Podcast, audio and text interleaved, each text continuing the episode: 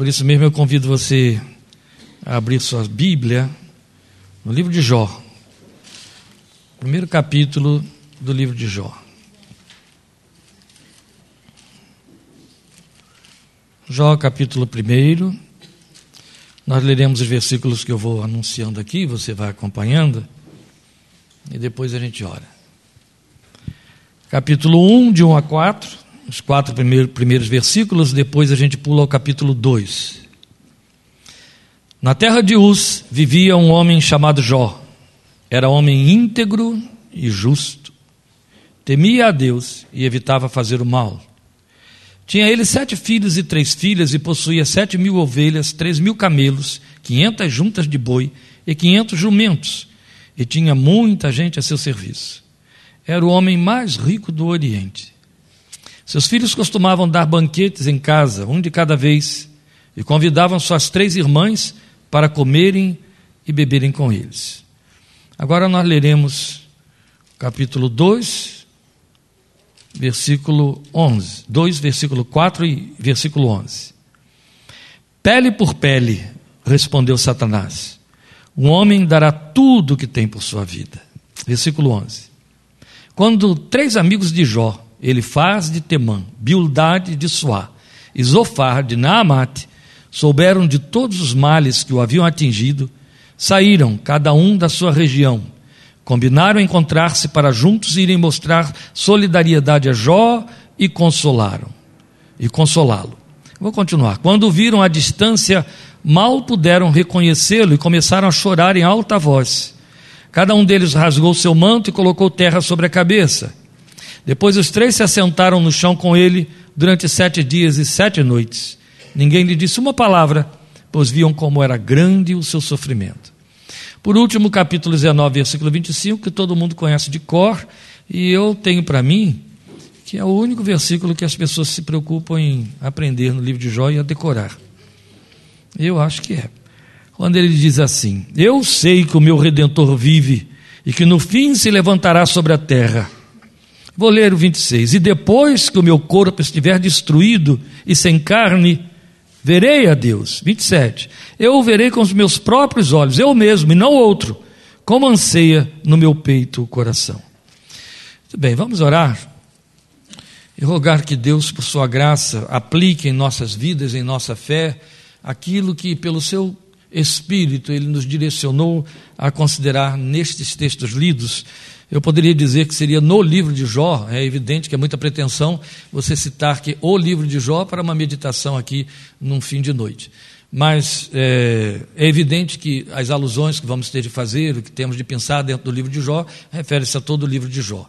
Mas é claro que os textos que são necessários para o direcionamento ou posicionamento do que nós queremos enfocar são estes que nos bastam e que acabamos de ler. Vamos orar.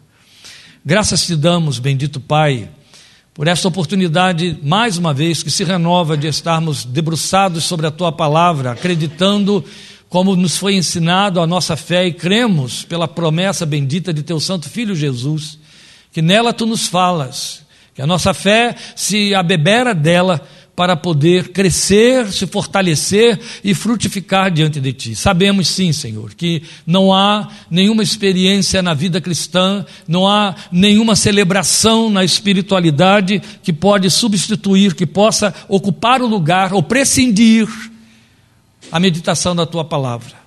Sem ela, tudo mais há de ruir, porque tudo será falso, tudo será apenas consequência de uma emoção, um espírito religioso e até mesmo síncopes histéricas. Mas nós sabemos que a tua palavra é que gera vida, a tua palavra é que produz adoração, a tua palavra é que produz culto, que sobe para ti em espírito e em verdade. Por isso rogamos, abre os nossos corações para nos apercebermos do que ela, do que podes nos comunicar nela e através dela a nossa fé. Permite, Deus Santo, que por graça e misericórdia, o que ouvirmos esta noite, o que pudermos meditar e considerar nestes textos lidos, na história de Jó, se grave em nosso coração e nos ensine e marque a nossa vida, de maneira que lá na frente não sejamos é, tomados de surpresa diante do teu trabalho nas nossas vidas e, muito especialmente, para que possamos colocar a nossa vida no trilho certo da confissão que tu aprovas, no trilho certo de um testemunho que te glorifica, no trilho certo, meu Deus, de uma caminhada que te reconhece em todos os seus caminhos. Nós pedimos que nos ensines estas coisas e muito mais que está no teu coração nos ensinar. Rogamos por meio, pela graça de Cristo Jesus, Senhor, e para o louvor de tua glória. Amém. Meus queridos, como eu disse, é muita pretensão a gente falar no livro de Jó numa noite. Não. Domingo passado, eu perdi um grande amigo, um homem de Deus, que, escrevendo um texto aí sobre ele, que na verdade não vamos lançar tão cedo, porque a gente está cumprindo uma sequência, eu o comparo a Dorcas de Jope, em Atos capítulo 9. Havia uma mulher na igreja de Jope que morreu ela não foi a única crente que morreu, muitas crentes, muitos crentes já haviam morrido. Começou com Estevão, né? Antes dela.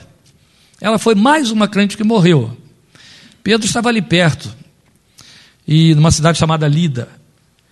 E quando Dorcas adoeceu e Dorcas morreu, eles cuidaram do corpo de Dorcas, colocaram num lugar alto, lá reservado, e sabendo que Pedro estava ali por perto, mandaram chamar Pedro. O texto não insinua em nenhum momento qual era a intenção deles, não diz nada. Apenas disseram a Pedro que viesse depressa. Interessante porque o depressa, a mulher não estava mais doente, já tinha morrido. Mas venha depressa. E Pedro foi depressa. Lida está perto de Jope, estava. E aí, ele, Lida. Aí ele chega lá e imediatamente ele toma conhecimento do que aconteceu. Morreu Dorcas, uma nossa irmã aqui. O corpo dela está lá em cima. Mas ele é de imediato cercado por um grupo de viúvas, que chorando o cercam e começam a mostrar os vestidos, as roupas que Dorcas fazia com suas próprias mãos para elas. As viúvas eram uma categoria de muita miséria, muita dificuldade, e o evangelho corria na direção delas. E essas mulheres choram ao redor de Pedro como se dissesse: que será de nós agora? Nesta igreja, quem cuidava de nós está ali em cima morta. E aí o texto diz que Pedro vê aquilo ali, sobe, Chega lá, olha a mulher, ajoelha, ora e Deus a ressuscita. E ele a leva de volta para aquelas mulheres e para a igreja. E aí eu comparei o meu amigo que morreu a Jope, a, a Dorcas de, de Jope, de, Lida, de Jope, perdão. Porque o que aquelas mulheres disseram a Pedro é: não podemos ficar sem ela. Não vai dar, a igreja não vai sobreviver sem ela, porque ela era a única que cuidava das viúvas. Esta era a função principal da igreja. A única que fazia isso morreu, acabou. Acabou o ministério da igreja, acabou tudo aqui. Não podemos ficar sem ela. Não podemos ficar sem. Deus também entendeu assim e trouxe Dorcas de volta. E eu estava dizendo isso no meu textinho lá, que há determinados crentes que, quando morrem, a gente sabe que o buraco, vazio que eles vão deixar, nunca mais será preenchido. Não haverá substitu substitutivo, não haverá, não haverá. Não haverá ninguém melhor nem ninguém maior. Simplesmente não haverá. E há aqueles que morrem, a gente apenas sepulta, não é? E esquece, logo dias depois, antes de, de, de se desfazer na sepultura, você não lembra mais. Crente, mas não vai fazer falta, não muda nada, ele é só mais um no meio do grupo. Eu estava dizendo isso nós sentimos muito a morte dele e vimos um exército de crentes. Soubemos de um exército de crentes chorando a morte daquele homem que nunca foi pastor. Formou uma igreja dentro da sua própria casa, na casa do seu pai, mas nunca foi pastor. No entanto, era um Jó, era um homem reto, justo, temente a Deus que se desviava do mal. Era aquele tipo de crente que você diz assim: a igreja falha, está cheia de gente que não presta, mas tem o irmão Roberto. Entendeu? A igreja está cheia de gente inútil, mas tem Dorcas de Jope. Agora você não pode mais dizer isso, fica complicado, né? Então deixa um buraco, deixa um vazio. E achei muito interessante e significativo que, como ele morreu nos Estados Unidos, é, as filhas dele que moram lá, eu penso que elas assistem numa igreja que fez um culto memorial, pastor brasileiro, igreja de brasileiros, igreja batista. Então fizeram o culto memorial e achei muito significativo que o pastor da igreja que não sei que nível de contato ou conhecimento tinha dele, mas garanto que não era maior do que o meu, nem próximo, porque eu fui pastor dele. Eu o conheci há 30 anos e fui o pastor dele. Tive o alto privilégio de ter sido pastor dele, com essa família toda. E aquele irmão, até mesmo pelo tempo que as filhas dele estão lá, certamente não tinha esse nível de contato, mas ele separa para a sua meditação este livro de Jó, esse texto de Jó, para comparar o irmão Roberto Soares Feliciano ao Jó da Bíblia. E ele não foi ousado. Do lado de cá, assistindo o vídeo, enquanto chorava, eu glorificava a Deus e dizia: É verdade, é verdade, é verdade. E eu estou vindo ao livro de Jó, me baseando naquilo que eu ouvi, que aquele irmão pregou lá, e eu estou dilatando um pouquinho aquilo que ele falou, porque tenho um pouco mais de tempo do que ele, porque também não estamos aqui num culto memorial, mas estamos aqui num culto de edificação. É, estou vindo ao livro de Jó exatamente porque as palavras que aquele irmão disse, a forma como ele chamou a atenção e como o livro de Jó é um livro que eu tenho parado, estou parado em cima dele, estudando, meditando, estudando mais do que meditando. É, eu achei por bem trazer isso para vocês, porque está na hora da igreja ouvir aquelas verdades antipáticas que faz com que as pessoas desistam de ser crentes. É, porque tem muita gente que é crente porque está crendo na graça barata. Quando você conta a graça de verdade, ele vai dizer: Eu não quero isso aí, não quero essa fé. Não era nisso que eu cria. Me enganaram, te enganaram, mas a verdade é essa: ou você se converte, ou vai embora em paz sossegado, porque na verdade a graça barata vai te botar no inferno, com todos os direitos de batismo em água, sem água, espirrado, por afusão, mas vai para o inferno. Agora, a graça verdadeira, a graça do Evangelho não tem graça. A graça barata tem graça, mas a graça não tem graça. A graça pega um Jó e diz assim: é o único crente de quem Deus se orgulha, e ninguém quer ser igual a Jó. Não é verdade? Se você ler o livro de Jó, tem alguns santos que eu não vou dar título a eles, não. Não vou dar nome. Paulo daria, Paulo chamaria de cães. Eu não vou chamar. Mas tem alguns líderes por aí que chegam a dizer para os tontos: não leia o livro de Jó, é o livro de um perdedor. É um livro que está. Não leia o livro de Jó, não devia ler livro nenhum na palavra de Deus, né? Mas a verdade é que Jó era o único crente de que Deus podia dizer: vale a pena ser Deus desse aí. E acabou lá, tá, gente? Por isso pode ficar tranquilo, eu já disse lá em Rio Claro, vou dizer para vocês aqui também. Pode ler o livro de Jó à vontade, nunca vai acontecer, até o último dos seus dias, nunca vai acontecer um conflito entre Deus e Satanás a seu respeito. E você não é Jó. Nem Satanás está interessado em você e nem Deus pode tomar você como exemplo igual a Jó para poder desafiar Satanás, porque foi Deus que desafiou Satanás a respeito de Jó. Então fique em paz. Nunca vai te acontecer nada que está aqui. Leia o livro à vontade que nunca vai te acontecer nada que está aqui. E continuando a ser verdadeiro e transparente e pregando a graça não simpática, eu quero dizer a você o seguinte: o livro de Jó abre nos mostrando os sustentáculos da nossa existência. Que a gente, para mantê-los sendo a sustentação, corre para a igreja. Os pilares da nossa existência.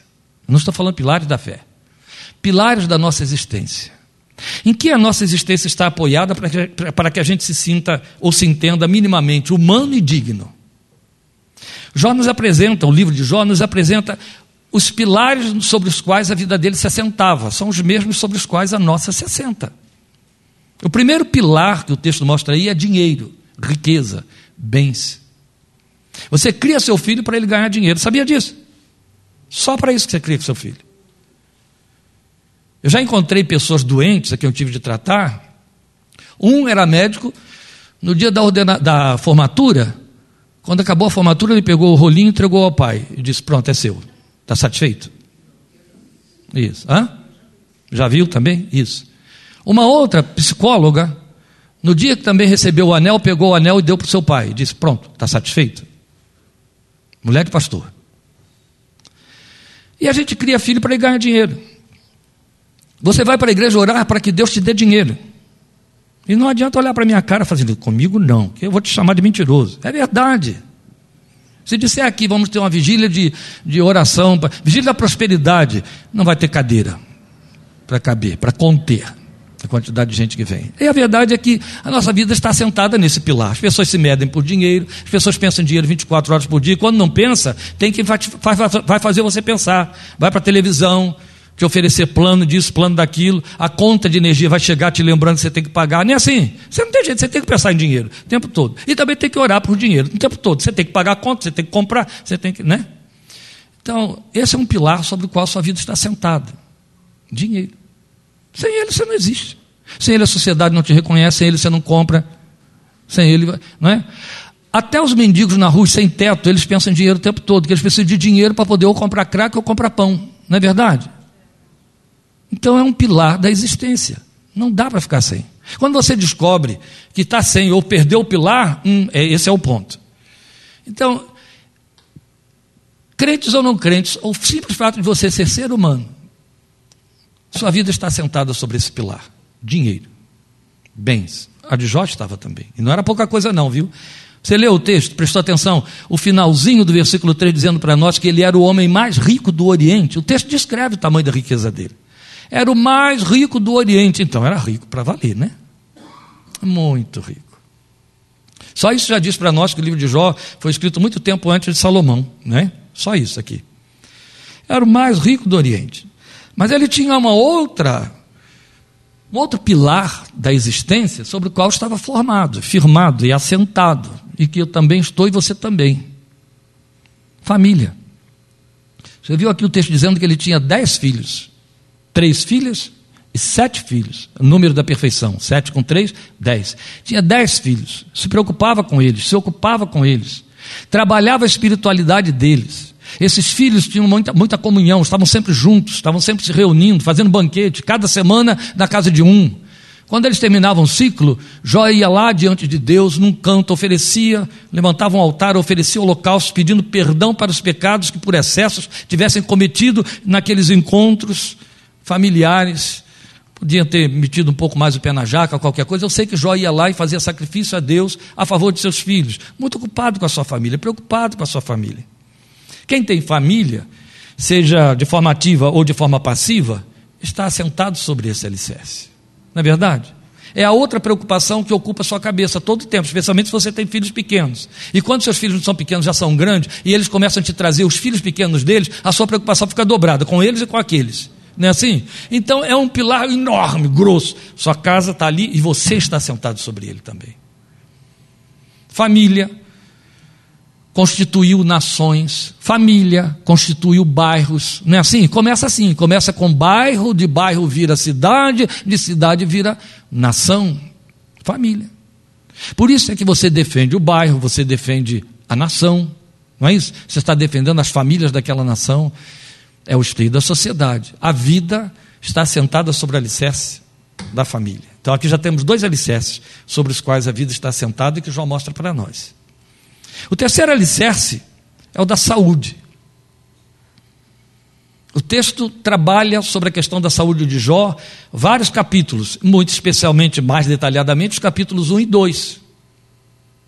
Porque por isso é que eu li o trecho em que Satanás disse para Deus, pele por pele, tudo que o homem tem dará por sua vida. E Deus disse para Satanás, eu no livro versículo 5, estende a tua mão, fere a sua carne e os seus ossos, com certeza ele te amaldiçoará na tua face. Deus, é, é, é, Satanás sugeriu isso a Deus. Aí o Senhor disse a ele: Pois bem, ele está nas suas mãos, apenas poupe a vida dele. Ora, a saúde é outro pilar. Entopem-se igrejas em busca de saúde. Vocês sabiam que a principal oferta que o cristianismo moderno apresentou e com que ocupou milhões de livros e milhares de horas nos púlpitos foi a oferta de saúde pela fé? Denominações inteiras foram criadas em função disso.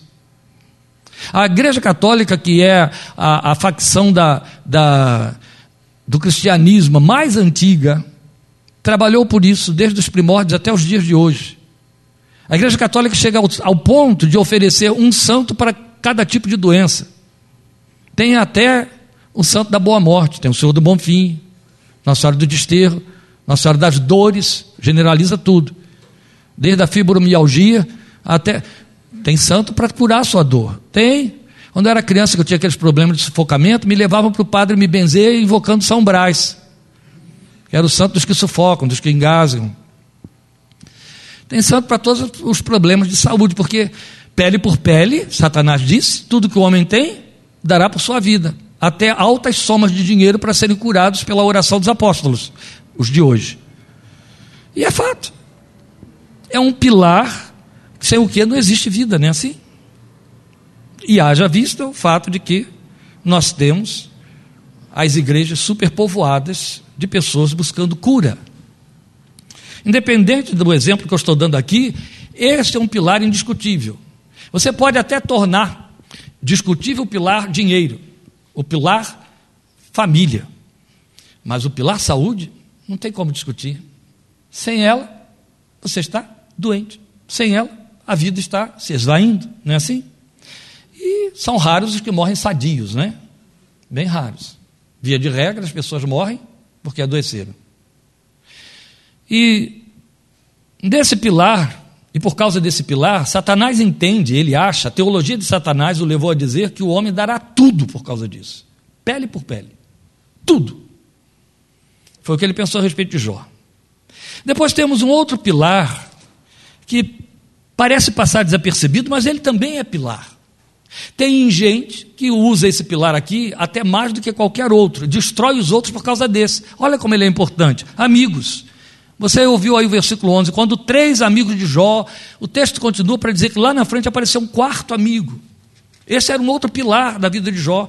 Não eram qualquer coisa, não eram colegas de escola que fazem aqueles encontros, sabe, extemporâneos para recordar o ano da formatura. Não, eram amigos. Presta atenção.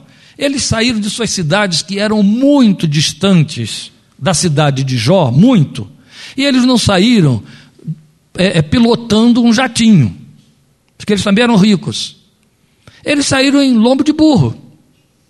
Eles viajaram dias, porque ouviram dizer que o Jó estava mal. Que é a prova que eu lhe dou de que eram amigos de fato, é que o Jó estava em estado de miséria e eles foram lá.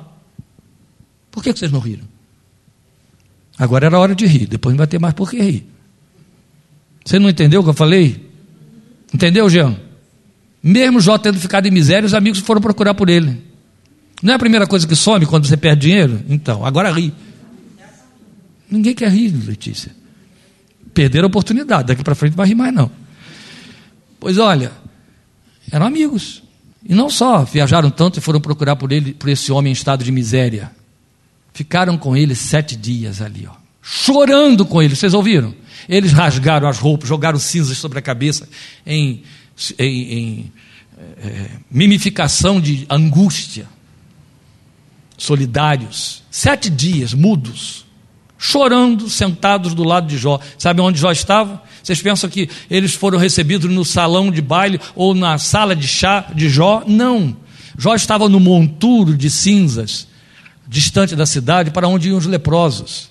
Quando ele se viu impregnado de feridas, mal cheiroso, ele entendeu: eu preciso ocupar o lugar que os leprosos ocupam para, por uma questão de dignidade. Eu não posso pretender que alguém conviva comigo nesse ambiente. Esses caras eram amigos dele. Foram para lá onde ele estava, não ficaram de, sob o abrigo de um teto, confortáveis em caminhos, não. Ali, ó, ao lado dele, sete dias em silêncio, só oferecendo o ombro. E Jó também mudo. Jó estava calado, eles ficaram calados. Jó estava em silêncio, eles ficaram em silêncio. E não abriram a boca. Só começaram a falar depois que Jó falou. Só quando Jó abriu a boca, aí eles começaram a falar. Enquanto Jó, quantos dias Jó ficou em silêncio? Sete. Eles ficaram ali em silêncio sete dias. Se Jó ficasse 50 dias em silêncio, eles ficariam em silêncio 50 dias. Eles tinham ido lá para ser solidários. Aí Jó fala, eles entendem, está na hora de dizer alguma coisa para ele. E começam a falar. E é onde Jó os perde.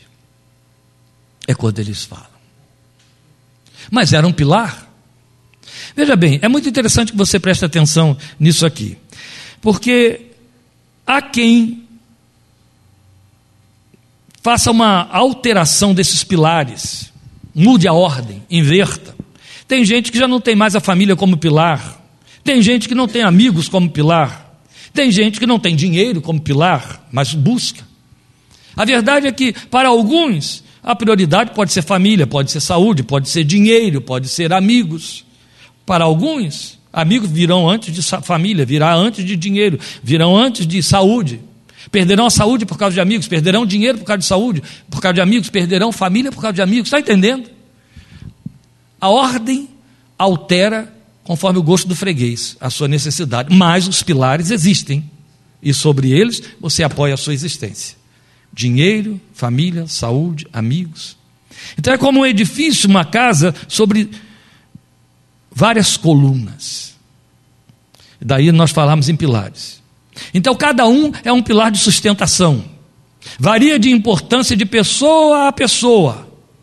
E aí por isso que a ordem pode mesclar-se muito. Mas para alguns, o edifício da sua vida apoia a estrutura sobre um ou dois mais que nos outros pilares. É quando o pilar tem a prioridade de que eu acabei de falar. A respeito de Jó, Satanás fez um acordo com Deus para remover cada uma dessas colunas, cada um desses pilares da vida de Jó, uma a uma.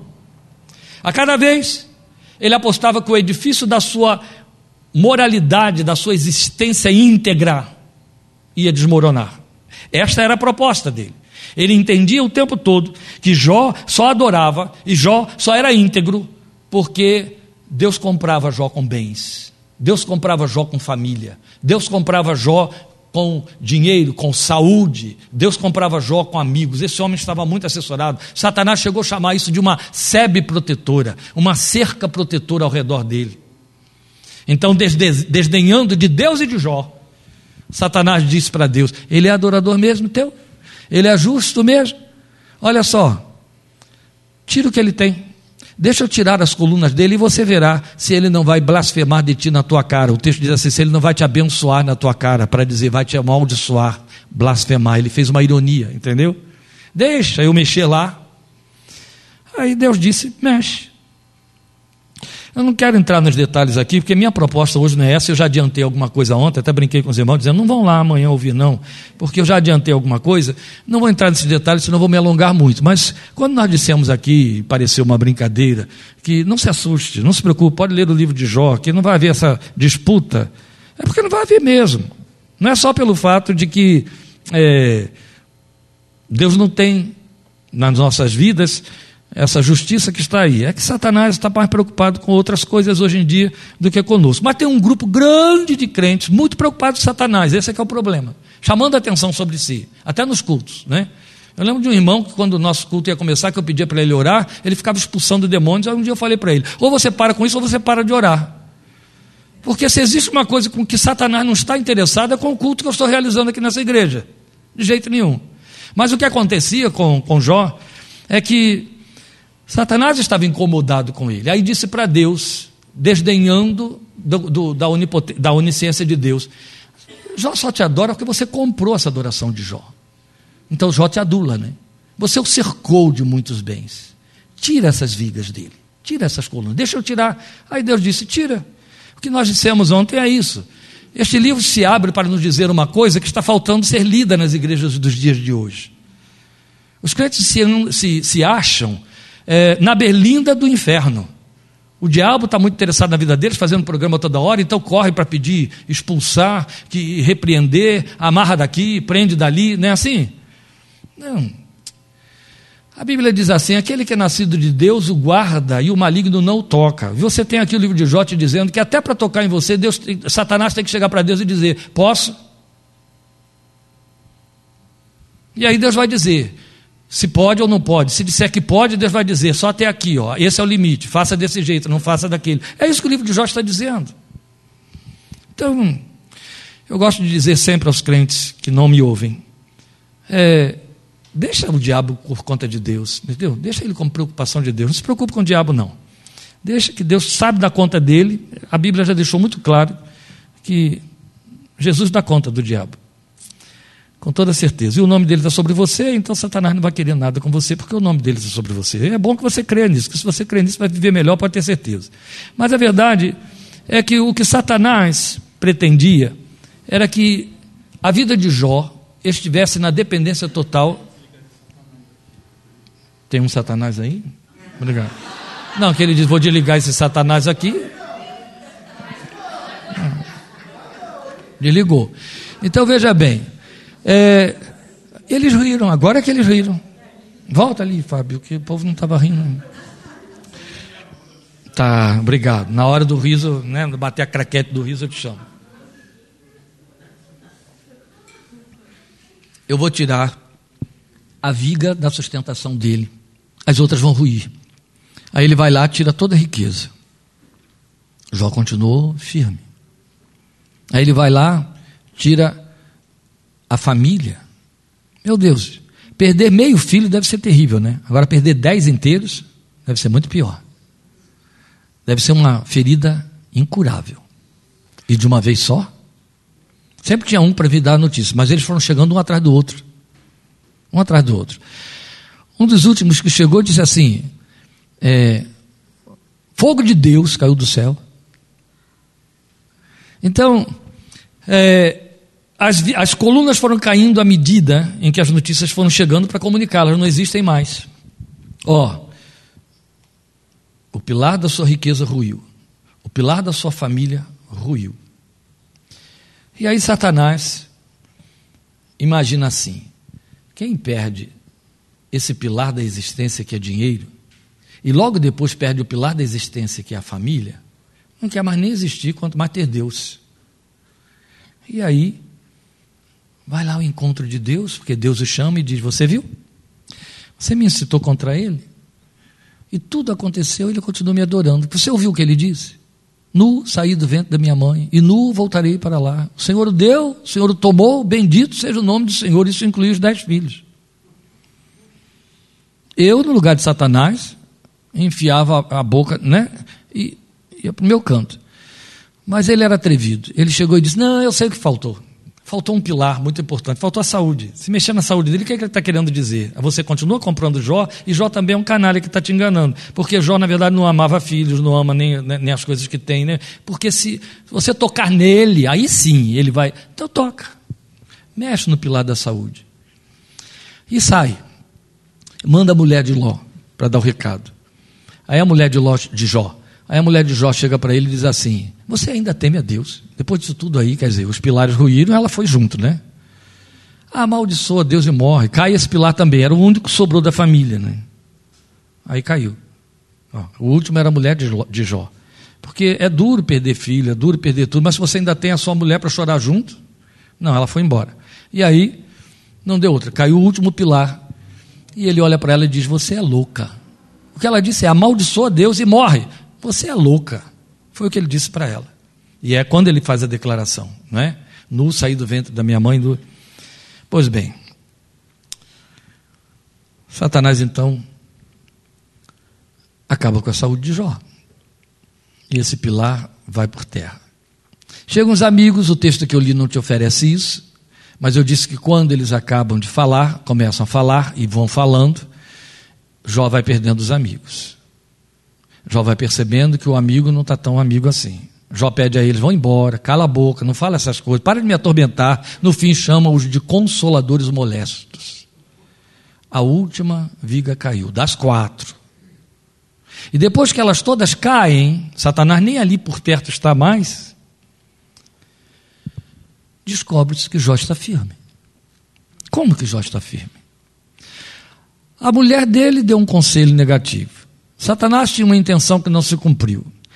Satanás fez todas as ações dando as caras. Os amigos de Jó chegaram para ele para dizer o tempo todo: estas coisas só estão acontecendo com você porque você errou. Deus não faz isso com ninguém, a não ser que a pessoa erre, a não ser que a pessoa peque, a não ser que não seja justo. Se você fosse justo, Deus não teria feito isso com você. Jó surpreende com uma resposta para a qual eles não têm mais palavras. Porque no fim de tudo, Jó diz assim: Olha só, eu sou justo sim, eu sou inocente sim, e quem fez isso comigo foi Deus, eu só não sei a razão, mas ainda que ele me mate, nele eu esperarei. Porque estamos dizendo que Jó estava firme? Porque esta era a viga que sustentava toda a construção da sua fé não era dinheiro, família, saúde, nem amigos. Era Deus. E isso Satanás não conseguiu tirar dele. E foi isso que fez com que a casa de Jó continuasse em pé. Todas caíram. Mas o grande segredo é que ele tinha uma quinta coluna. E a quinta coluna era o seu Deus. Esta não pôde cair. Nesta ninguém pôde mexer porque ela existia, ela estava lá. Ela era a coluna de sustentação, ela estava lá. Agora, ouça isso que eu quero aplicar aqui, porque a nossa meditação hoje é objetiva e curta.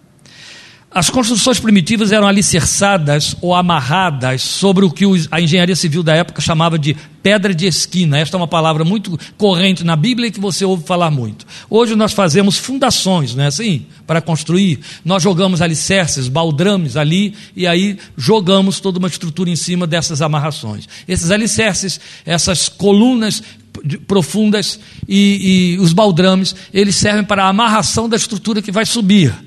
Na antiguidade isso não existia. Primeiro que não existia concreto, não existiam essas vigas de ferro e não havia essas fundações. O que havia para segurar toda uma construção, por maior que ela fosse, eram chamadas pedras de esquina. O que, que era pedra de esquina? Pedra angular, que era o outro nome dela. A pedra de esquina era, as construções eram feitas de pedra, pedras que se, que se colocavam superpostas, certo? Sem argamassa, isso não existia.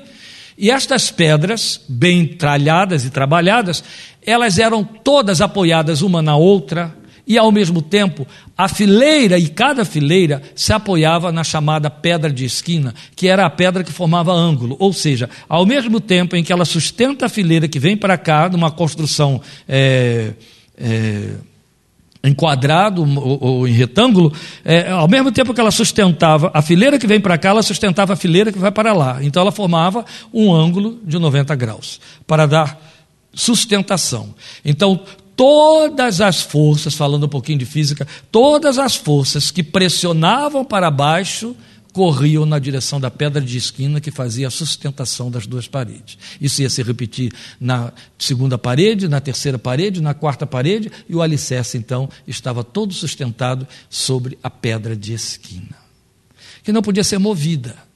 Se ela saísse do lugar, o edifício iria ruir. Bem colocada, bem instalada, você podia colocar quanto quisesse de tamanho de estrutura, quanto quisesse elevar, porque essa edificação se manteria firme, porque estava devidamente alicerçada, amarrada na pedra de esquina. Sem a pedra de esquina, o edifício vem a ruir.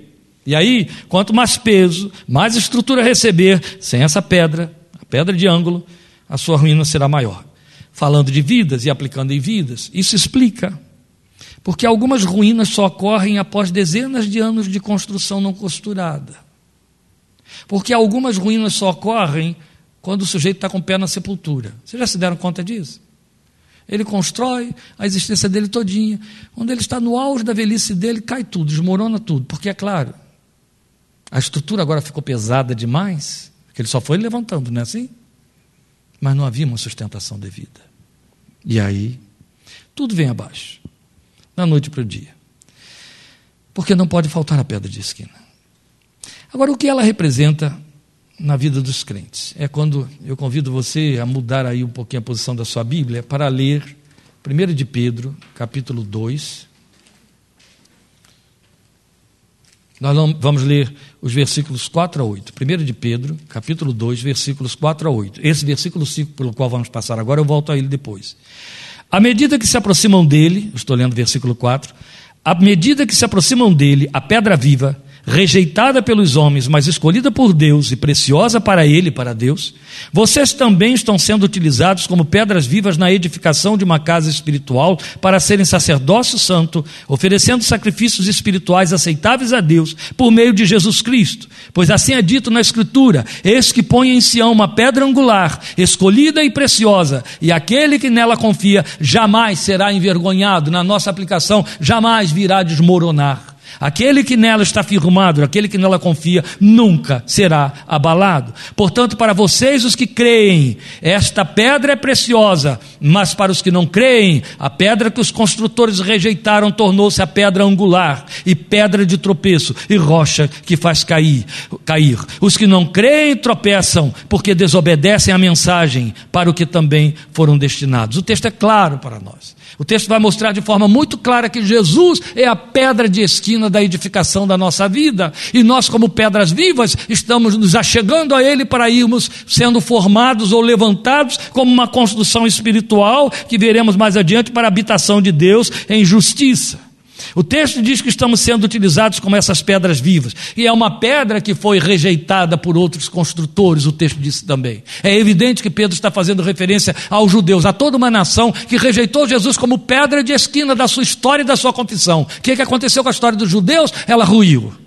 Não foi isso? Ela ruiu e o preço é caro. São dois mil anos que eles estão pagando esse preço, porque rejeitaram a pedra de esquina e ela virou para eles pedra de tropeço. Mas na vida individual, na vida de homens e de mulheres, na nossa sociedade, dentro da nossa família, onde quer que seja, as construções existem e crescem. Algumas ornamentais.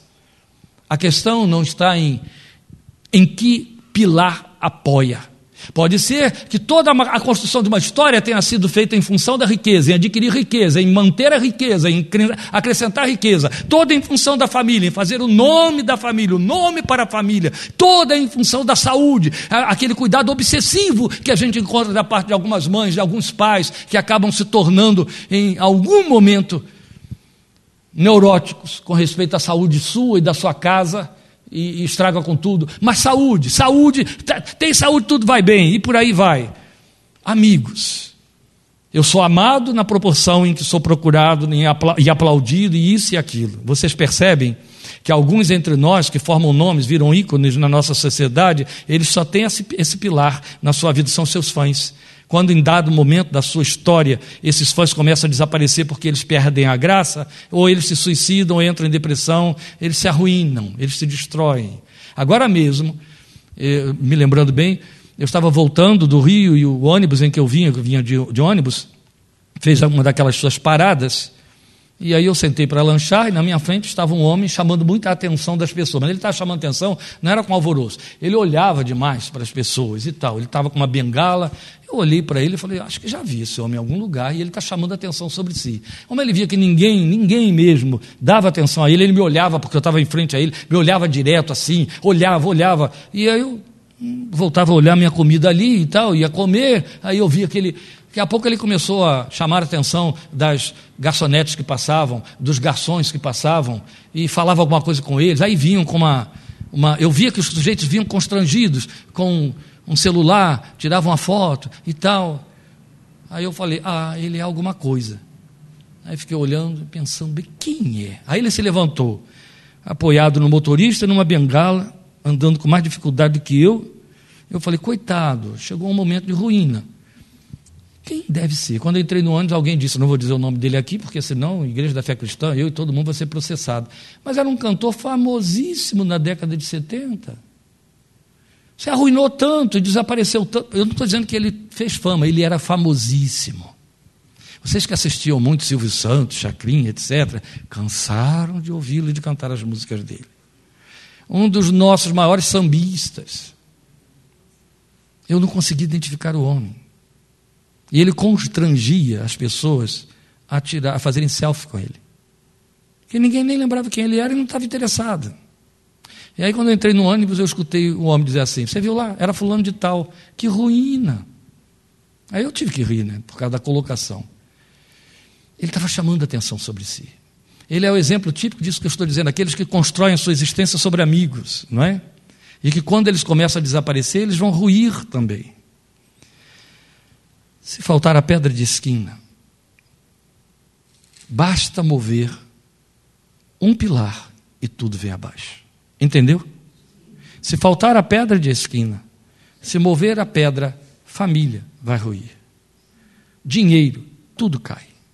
Saúde, tudo cai. É com profundo lamento que eu quero é pontuar isso aqui para vocês. Na minha corrida de 35 anos de ministério pastoral, a coisa que mais fiz e mais faço ainda nos dias de hoje é ouvir crentes. É a mais cansativa, não é, Letícia? É a mais enfadonha. É a que eu menos prezo, mas inevitavelmente é a que mais tenho de fazer. Eu os ouço o tempo todo de todas as maneiras. E geralmente o crente, quando procura um pastor como conselheiro, alguém a quem, em quem buscar orientação, ele está buscando porque ele quer uma solução mágica para algo que está entrando, fazendo ele entrar em desatino. Ele, está, ele perdeu o rumo, está perdendo o rumo. Alguns desses muitos crentes que me procuraram, eu vi eu vi a estrutura da sua existência toda ruir quando um filho partiu. Entendeu? Morreu um filho na casa e Deus morreu para ele. Idem o dinheiro. E idem a saúde, que é onde eu mais vejo crentes blasfemarem de Deus. Aquelas doenças que não se cura, aquelas doenças perniciosas é, é, que voltam, reticentes, resistentes. Eles começam, vão em busca da cura, suplicam cura, oração de cura, reunião de cura. E tudo começa a ruir quando a resposta não vem. A coluna foi tirada do lugar e não havia pedra de esquina. Tudo desaba. Eu acabei de dar para vocês aqui a história de um homem que todas as colunas foram mexidas. Todas. Mas eu encontrei crentes chegando de mim, diante de mim, desgraçados, estragados, porque a coluna da amizade foi mexida. Quantas vezes a gente ouve dizer, ah, eu não fico mais aqui porque eu percebo que as pessoas não gostam de mim, nem é assim que você ouve a respeito de igreja. É, é. Uma pequena coluna. E não precisa Satanás, o príncipe das trevas, basta um demoninho chinfrim, daqueles assim, tipo, é, basta esse. Ele mexe numa colunazinha dessa, o sujeito vai ruir com tudo. E você descobre, com lamento, no fim de tudo, que faltou a única que não poderia deixar de existir. Porque se ela estivesse lá, qualquer uma poderia ser mexida, que tudo continuaria no lugar, e há resgate. Esse é que é o detalhe, há resgate. Mas se ela não está lá, não precisa mexer em todas, basta mexer em uma. As outras não suportam, tudo vem junto, tudo vai abaixo. Porque é muito interessante, é que a pedra de esquina que recebe todo o esforço, ela também é pedra de sustentação para as outras vigas. Você entende? O esforço que está sendo feito está sendo lançado na direção dela, então ela está sustentando todas as outras vigas. De maneira que, se você retira a pedra de esquina, as outras vão ruir. Ainda que você retire uma, ou retire todas, se a pedra de esquina estiver lá, o prédio continua em pé. Mas se você não tiver pedra de esquina, não precisa retirar as outras quatro, basta tirar uma. E tudo vai ruir. Ah, porque retirou a principal. Não, não, não. A pedra de esquina não estando lá, tudo virá abaixo, é só uma questão de tempo. Mas há ainda alguma coisa que nós precisamos considerar aqui. Veja, na nossa vida, você acabou de ouvir isso no texto de, de, de Pedro, a nossa vida é comparada a um edifício. Ela é vista aos olhos de Deus como um edifício com um propósito específico e eterno. É de tal ordem que a Bíblia trabalha enfaticamente com uma metáfora onde faz alusão ao nosso corpo como sendo o templo do Espírito Santo de Deus templo, imediatamente vem à sua cabeça uma estrutura civil, não é assim? Uma estrutura de engenharia. Você é templo no qual o Espírito Santo habita. Outro tanto, Deus diz na sua palavra, Deus determinou, o Espírito de Deus inspirou essa metáfora para comparar você na sua espiritualidade a um edifício, edifício espiritual. É uma, aos olhos de Deus, é uma casa com um propósito específico e eterno. Então é uma casa que está sendo construída para atender a um propósito. Segundo a Bíblia, quem constrói só para si, a sua ruína o encontra mais cedo ou mais tarde. Isso pode acontecer até em termos de ministérios. Assim como acontece em termos de carreiras. Quem constrói a carreira para si, ela acaba lá na frente. Quem constrói o ministério para si, ele acaba lá na frente. Ah, isso aí eu posso carimbar vários. Eu já vi vários acabarem, feitos em função de quem os criou eles acabam. E às vezes o sujeito ainda está vivo. Via de regra, acaba quando o sujeito que criou morre. Mas o que nós queremos considerar aqui é: se você constrói a sua vida, que seja você quem for, crente ou não crente, constrói a sua vida em função de si mesmo, para si, ela não tem valor para Deus. Entende? O edifício da sua vida espiritual tem de ser construído para ele. Você sabe por que, que Deus se serviu de Jó para desafiar Satanás? Que é bom que a gente repita isso aqui. Quando você lê esse texto, a impressão primeira que você tem sem avaliá-lo é que Satanás entrou em cena para poder fazer esse conflito, criar essa confusão. Não, foi Deus quem acordou Satanás para Jó. Foi Deus quem chamou a atenção de Satanás para Jó. Foi Deus quem usou Jó para esfregar na cara de Satanás. Entendeu? Foi isso. Quem estava ontem lá ouviu isso aí e já entendeu. Então, de igual maneira, o que Deus fez com Jó é porque Deus sabia para quem Jó tinha construído a edificação da sua existência. para quem Jó tinha construído o edifício da sua vida. Ele sabia que Deus tinha construído para ele. Aí ele pôde se servir de Jó para esfregar na cara de Satanás. Mas vale dizer que quando alguém constrói a sua vida em função de si, ela vai ruir, ela perde valor para Deus, ela não tem utilidade no céu, ela não tem utilidade no reino de Deus, então ela não tem continuidade eterna, você entendeu? Ela vai acabar às vésperas ou junto da sepultura, vai acabar aqui. Por que eu estou dizendo isso? Vou para outro texto e eu encerro. Eu gostaria que você lesse comigo o reforço maior disso aí, em Efésios, capítulo 2, e eu vou ler os versículos 21 e 22. Veja, o apóstolo Paulo diz assim: Eu vou ler desde o versículo 20 para ficar mais fácil, vou ler desde o 19. Portanto, vocês já não são estrangeiros nem forasteiros, mas concidadãos dos santos e membros da família de Deus, edificados sobre o fundamento dos apóstolos e dos profetas. Só em usar essa expressão aqui, vocês estão edificados sobre o fundamento, a pedra angular, o alicerce dos apóstolos e profetas, tendo Jesus Cristo como pedra angular Aí o 21, no qual todo o edifício, ele já disse que você é esse edifício, é ajustado e cresce para tornar-se um santuário santo no Senhor. Nele vocês também estão sendo edificados juntos para se tornarem morada de Deus por seu Espírito. Vale dizer que, da mesma forma como ele coletiviza aqui, dizendo, juntos vocês estão sendo edificados para a morada de Deus em Espírito, já havia dito em 1 Coríntios 6,20 e em 2 Coríntios 6,20 que o seu corpo é templo do Espírito Santo de Deus. Então, aquilo que vale para o coletivo, vale para o singular. Aquilo que vale para o geral, vale para o individual. Entendeu? Você é edifício e toda a igreja reunida é um edifício. Edifício para quê? Edificado para quê? Qual é o propósito dessa edificação da sua vida particular e existencial? Para a morada de Deus em espírito. Para se tornar morada de Deus por seu espírito. Meu Deus, aqui eu tinha de estremecer e vocês também. O propósito de Deus, quando te chamou a fé em Cristo Jesus, era para fazer de você, da sua vida, uma casa na qual Ele tivesse o seu lugar de descanso. Entende? Cada um de vocês aqui, cada dois de vocês, cada três de vocês, dependendo de famílias que estão reunidas aqui, tem uma casa, não é assim? Com certeza você gosta de ir à Disney, brincar lá, pular. Você gosta de ir à praia. Com toda certeza você gosta de ir a clubes dançantes, você gosta de ir a um bom restaurante. Você gosta de ir à casa de amigos, você gosta de passear na casa de praia que seu amigo tem ou que você tem. É a sua casa de praia, mas você não mora lá, não é verdade? Você a usa, mas não mora lá. Qual é a sua casa? É aquela onde você dorme, acorda, tem o seu cheiro, não é isso? Você senta e come, você põe chinelo, você se arruma, se desarruma, fica à vontade, ouve música, dorme a hora que quer, chega do trabalho cansado, é aquela que você quer. Especialmente se você estiver cansado da labuta do dia a dia, você só pensa num lugar no fim dessa labuta, a sua casa. Pode até estar programando ir amanhã para a casa de praia. Hoje você precisa passar em casa. Primeiro você tem que chegar, ali é o seu lugar. Ali é o espaço da sua identidade. É o lugar onde você tem identidade e se encontra. É o seu domínio. Não é isso?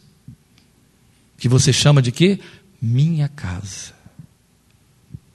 A Bíblia está dizendo que Deus quer chamar você de sua casa. O lugar onde Ele fica à vontade o lugar onde ele se identifica. Por isso é que ele pôde abusar de Satanás a respeito de Jó. Deus sabia que morava nele. Jó sabia disso outro tanto. Um dia Jó disse: Oh Deus, estou com saudade daquele tempo em que tu moravas comigo.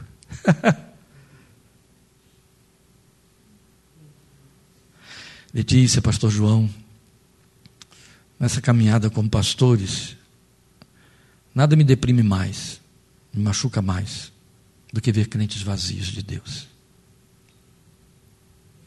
Porque são vazios, eles estão sem norte. Porque são vazios, eles querem que a gente preencha esse espaço. Porque estão vazios, o medo sonda, ronda, a inquietação. Porque estão vazios, precisam que alguém lhes diga: não, Jesus te ama. Eles não têm respostas próprias. Eles não vivem a realidade de Romanos 8 que diz que o Espírito testifica com o nosso espírito que somos filhos de Deus. Em outras palavras, seria como fossem todos esses crentes a que eu estou me referindo, uma Laodiceia, em que Jesus está do lado de fora e querendo entrar. Bato a porta, olha aí a imagem da casa. De tal maneira que se alguém chegasse para eles e perguntasse: tem alguém em casa? A resposta é não. Mas quando Deus faz morada, nem todo esse poder com que Satanás investiu contra a vida de Jó, toda a palavra louca da mulher de Jó, todas as palavras insanas dos amigos de Jó durante tantos dias, e toda uma perfídia de enfermidade que tirava dele é, é, ânimo para dormir por causa dos pesadelos e desespero de acordar por causa do dia em que tinha de viver, resolviam nada. Todo esse poder que Satanás investiu fazendo aquela balbúrdia contra a vida desse homem, sequer arranhou, porque Deus morava ali. Jó era a habitação de Deus. A casa de Jó era a casa de Deus. Jó era a casa de Deus. O Evangelho está me dizendo agora, no texto que eu acabei de ler, que você foi chamado à fé em Jesus, o Espírito de Deus foi colocado dentro de você para que você seja edificado como casa na qual Deus more. O texto que nós lemos em Pedro, eu disse que voltaria a ele, nos define isso. Ele diz: vocês também, versículo 5 de 1 de Pedro 2, vocês também estão sendo utilizados como pedras vivas na edificação de uma casa espiritual para serem, é sempre ser, nunca é ter, nunca é ter, em nome de Jesus aprenda isso, nunca é ter, é para serem sacerdócio santo, oferecendo sacrifícios espirituais aceitáveis a Deus por meio de Jesus Cristo. Ontem eu disse à igreja, terminando a meditação, meus irmãos, prestem atenção. Efésios capítulo 1, versículos 4 a 12, diz textualmente para nós que Deus te pensou nos dias da eternidade e te chamou à existência com um único propósito: você ser o louvor da glória dele, você ser o louvor da graça maravilhosa dele. Este foi o propósito. Te chamou para você ser para ele, em função dele. Deus não te chamou para uma fé em que Deus viva em função de você, do que você quer das, dos malabarismos e magias espirituais que você faz para arrancar coisas de Deus. Deus te chamou para você ser para Ele. E quando Deus habita dentro de você, não importa quantos demônios te rondem, a casa está habitada. Entende? Firmemente habitada, solidamente formada, mas você foi chamado para ser uma casa na qual Deus habita e que serve para ser o sacerdócio que oferece sacrifício espiritual aceitável a Deus por meio de Jesus Cristo. Não temos mais tempo e eu não vou gastar seu tempo falando aqui sobre o significado de que o que você oferece é um sacrifício e sacrifício agradável a Deus. Mas deixo isso por conta do Espírito Santo trabalhar com o seu coração. Eu quero apenas fechar dizendo a você uma coisa: há um aviso solene da parte de Deus para o qual seria sempre bom a gente atentar. Esse aviso traz um feitio de apelo. Eu penso nele como um apelo divino. Ele está aqui num texto da Bíblia que eu não vou pedir para você procurar porque ele é difícil de achar. Eu já achei, mas eu não vou ousar que você fique fazendo isso. É o livro de Oséias, capítulo 13, versículo 9, onde o, te o texto diz para nós: A tua ruína, ó Israel, Oséias 13, 9. A tua ruína, ó Israel, vem de ti, mas só de mim o teu sustento. Entende? O que Deus está dizendo, eu sou a coluna da sustentação da sua vida, não as minhas coisas, a minha pessoa, a minha presença. Me ponha como pedra de esquina. Não faça como Israel antigo. Não faça como Judá. Não faça como o sacerdócio de Israel. Não faça como os sacerdotes de Israel. Não faça como os escribas e os mestres de Israel. Não faça como pseudos cristãos, mas como homem de Deus, mulher de Deus que nasceu de novo. Me ponha como pedra de esquina. Me ponha como a pedra de sustentação na qual você se apoia. E aí você pode então usufruir família, bens, saúde e amigos em paz sossegado, porque o seu apoio, a sua direção, a sua segurança, o seu propósito, o seu pensamento, como eu disse ontem, a bússola cuja eh, seta aponta para o norte, na sua mente é Cristo, o seu reino, Jesus e Ele no meu dia de hoje, Jesus e Ele no meu dia de amanhã, Jesus e Ele na minha diversão, no meu trabalho, no meu jantar, no meu almoçar, no meu diálogo. Jesus, eu estou em direção a Ele e vivendo para Ele. Isso não é obsessão, isso é ser crente. Deus te abençoe. Vamos ficar de pé e vamos orar. Como está o seu edifício existencial? Há uma quinta coluna, como a de Jó. Todas as outras estão lançando seu esforço aí. Eu quero convidar você a inclinar sua fronte, agora fechar os seus olhos. Esse é um momento solene diante de Deus.